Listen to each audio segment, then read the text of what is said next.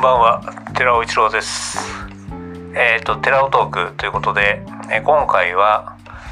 トラビス、えー、ザマンフー名盤ですね。こちらの方を、えー、取り上げてみたいと思います。っていうのは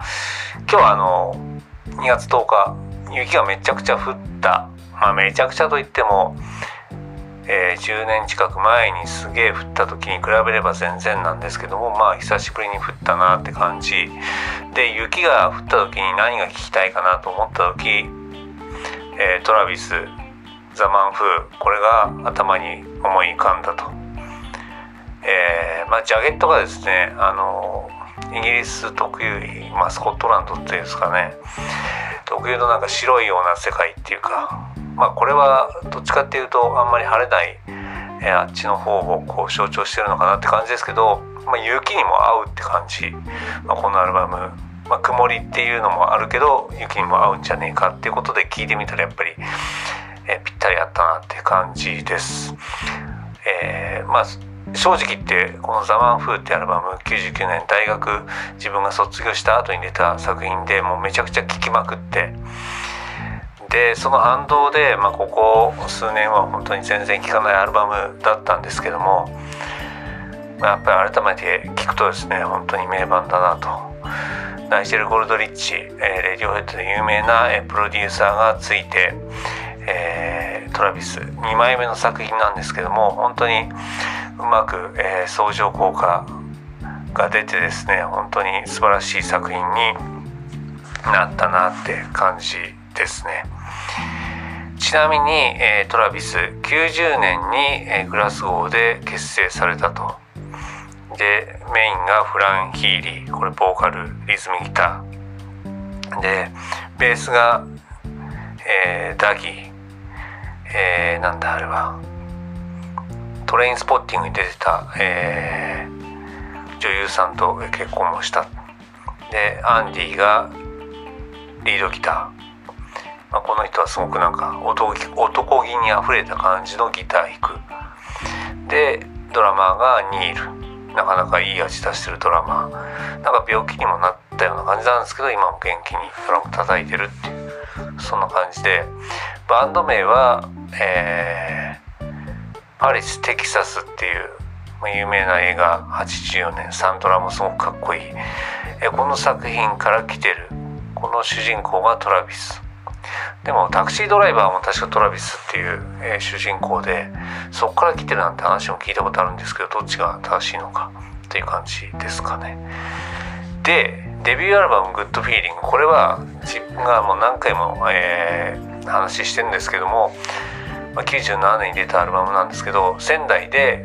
一番最初にこのアルバムを買って、えー、聴いてたのが自分じゃないかってすごく思ってるんですね。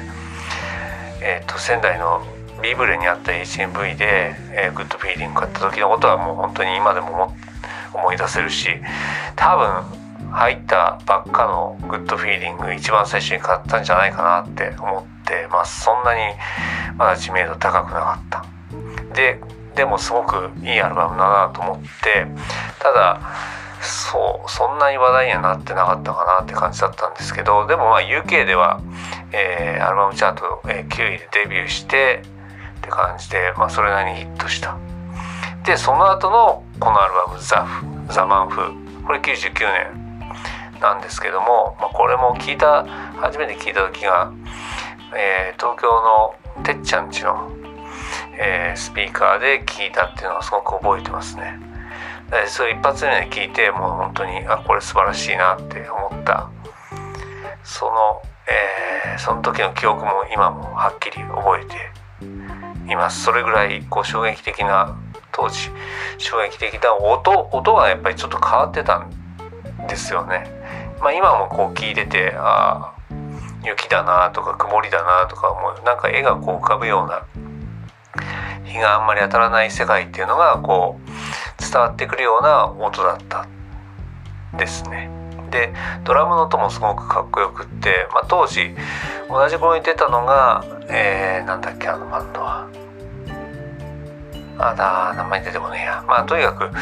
ドラムの音っていうのがすごく脚光を浴びてたようなタイミングで、まあ、このアルバムもすごくそれが素晴らしかったなっていうドラムの音がこう前面に出ててかっこよかったなっていうイメージがありますけど、まあ、だんだん慣れてきてこれの音がこう普通になっちゃったのかなっていう感じもありますけどね、まあ、当時はすごくかっこいいなって感じがしました。一方でも変わってるなっていうそういう音だった。ですね。でもちろんあのシングルヒットもいっぱい出たしあのトラビスっていうバンドを代表する曲も、えー、たくさんあるアルバム。まあ、As You は3曲目これ今日聴いたら本当に雪に合うなっていう感想のギターがこう飛び出してくる瞬間っていうのが本当に最高の、えー、感じがしました。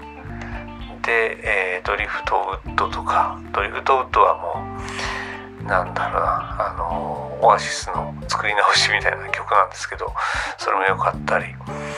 まあ、ターンとかでフジロックとかでも天気がね悪くてもこの曲が流れればこうみんな笑顔みたいな「Why Does It Always Rain on Me」本当これも代表曲だなと思いますまあでも一番やっぱりこの「Writing to Reach You が」まあ、このアルバムをかけて一発目この衝撃っていうのは本当すごくすごかったなっていうのがいまあ、未だにやっぱりはい鮮明に記憶に残るアルバムですね。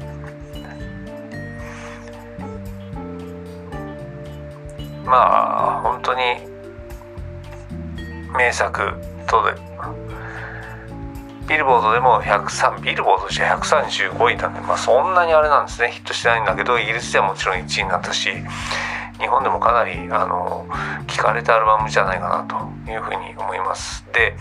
えーと、日本の、えー、このアルバムのボーナストラックになんだあれはダンダダンの。えー、タイトルが出てこないけど、まあ、すごく有名な曲が入っていてで日本版帰ってってたのが「炭素」だったんですかね。だったですね。はい。で何回も何回もその曲も聴いてました。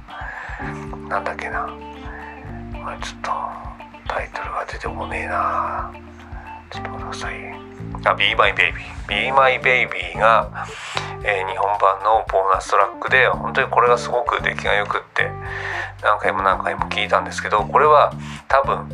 もともとロネッツのバージョンっていうよりはジョン・レノンがカバーしたバージョンを、えー、トラビスが、えー、カバーしたっていう感じじゃないかなと。思ってます。ジョン・レノンの、えー、バージョンっていうのはなかなか聞くことができないんですけども本当にこの、えー、トラビスバージョンに似た感じでレノンのボーカルのこれもまたやっぱり最高な、えー、カバーバージョンになってるんでぜひ聴いてもらいたいなというふうに思いますね。ということで、えー、今回はトラビスの超名盤「ザ・マンフー」久しぶりに聴いてやっぱトラビスすげえなと思いました。アビーロードで録音された傑作のアルバムだと思います。そしてナイジェル・ゴドリッチの本当に、えー、代表作の一つじゃないかなと思います。大衆性をこうしっかり持った、作品ですね。ナイジェル・ゴドリッチが、そういう作品をプロデュースしたっていうのはあんまりない中でこれは本当に良いアルバムだなと思います。また聴いてください。寺尾一郎でした。